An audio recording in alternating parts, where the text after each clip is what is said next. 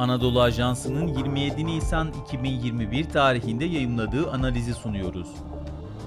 Bosnalı Sırp Komisyonu'nun raporu Saraybosna kuşatmasını aklamaya çalışıyor. Yazan Emir Sulyagiç Seslendiren Sefa Şengül Eski Yugoslavya'nın dağılması sırasında yaşanan olaylar arasında hak ettiği değeri en çok görmeyen hadise Saraybosna kuşatmasıdır. Yaşanana en uyan doğru tabir süreç olacaktır. Zira Saraybosna kuşatması sistematik olarak planlanmıştı. 3 ila 4 yıl sürdü ve gerçekten de çoğunlukla modern harp tarihindeki en uzun kuşatma olarak anılır. O zamanlar bir muhabir olarak eski Yugoslavya Uluslararası Ceza Mahkemesi'nden öğrendiğim ilk şeylerden biri Saraybosna kuşatmasının başlı başına meşru bir askeri operasyon olduğuydu. Ne var ki Saraybosna kuşatmasında bildiğimiz anlamda pek bir savaş olmadı. Yugoslav Ulusal Ordusu'nun ve Bosnalı Sırpların ortak kuvvetlerinin 1992 yılının Mayıs ve Haziran aylarında gerçekleştirdiği ilk girişimi dışında Sırp güçlerinin şehri ele geçirmeye amaçlayan yalnızca birkaç fiili girişimi oldu. Geri kalanı ise sadece ve sadece terörden ibaretti.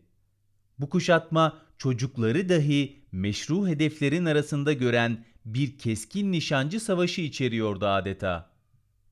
Aynı zamanda birkaç günlük bebeklerin hedef alınmasını, bir doğum evinin kasıtlı olarak hedef alınmasını da içeriyordu.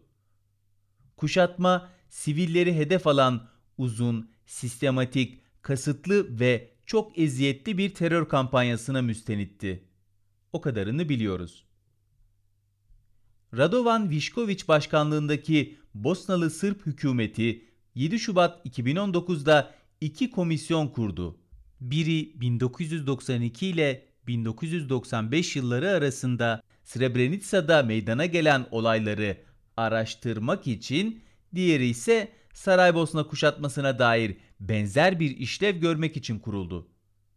Karar Bosna'nın Sırp nüfusunun çoğunlukta olduğu kesimindeki çeşitli yönetimlerin eski Yugoslavya Uluslararası Ceza Mahkemesi tarafından makul bir şüphenin ötesinde ortaya konulan gerçekleri baltalamaya, inkar etmeye ve eğip bükmeye yönelik sarf edilen 15 yıllık bir çabanın doruk noktasını teşkil etti.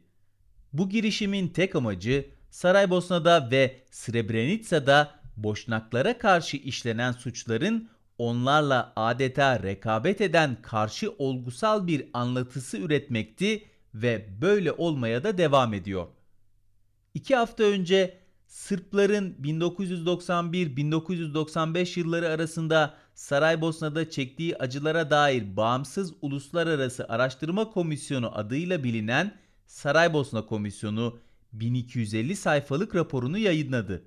Raporun içeriği gerçekten de milliyetçi Sırp propagandasının en pespaye istinat noktalarının bir derlemesinden öte bir şey değil.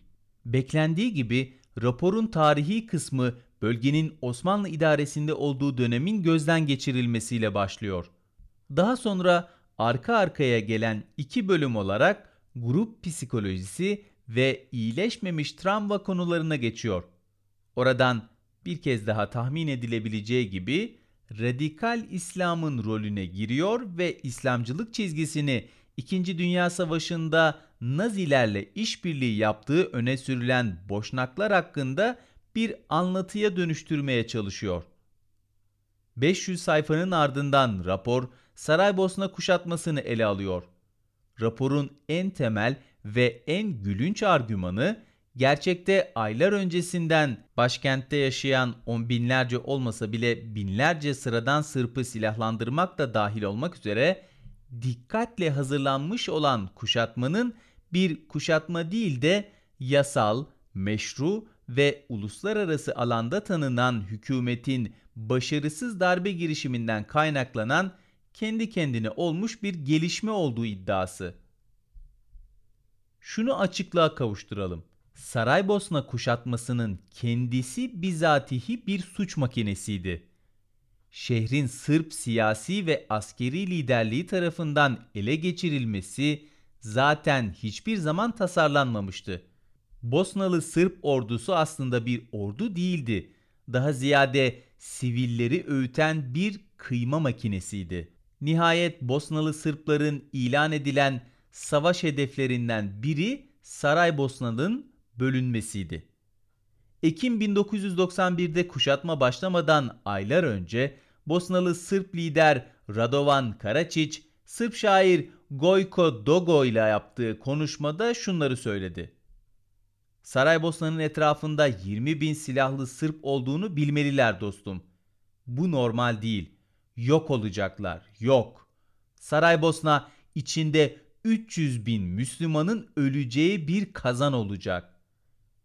Belki de bir kez olsun sözüne inanmalıyız. Saraybosna nüfusundan her gün birilerinin öldürülmesi, sakinler için hayatlarını sürdürmeye veya daha uzun bir süreliğine hayatta kalmaya yönelik umutların kaybolduğu dayanılmaz bir tam güvensizlik durumu yaratmaya yönelikti. Slobodan Milošević ve Radovan Karačić Saraybosna'yı parçalayarak tüm Bosna'yı parçalamayı planlıyordu. Raporun özünü Bosna'da yaşayan katliama ilişkin baskın Sırp milliyetçi görüşünün temelini oluşturan çok temel bir argüman oluşturuyor. Rapora göre Boşnakların meşru müdafaa hakkı yoktu ve onların bu konuda atacağı her türlü adım bizatihi suç teşkil ediyordu ve halen de öyle olmaya devam ediyor. Saraybosna kuşatması Balkanlardaki Sırp devletlerinin ta ilk başlangıç dönemlerine kadar uzanan Sırp milliyetçi bölgesel hegemonya projesinin yıkıcı gücünün en göze çarpan örneklerinden biri olmaya devam ediyor.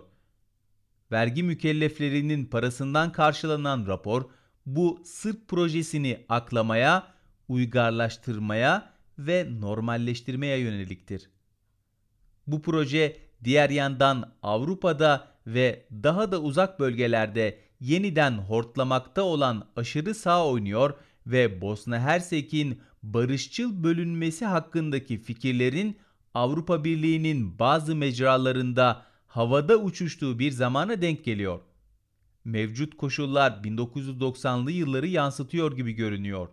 Son tahlilde Sırpların 1991-1995 yılları arasında Saraybosna'da çektiği acılara dair bağımsız uluslararası araştırma komisyonu tarafından hazırlanan rapor, kuşatmanın barışçıl yollarla sürdürülmesinden başka bir şey değil.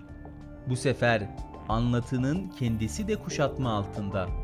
Tedhiş edilen ve öldürülmeye çalışılan şey hakikatin ta kendisi.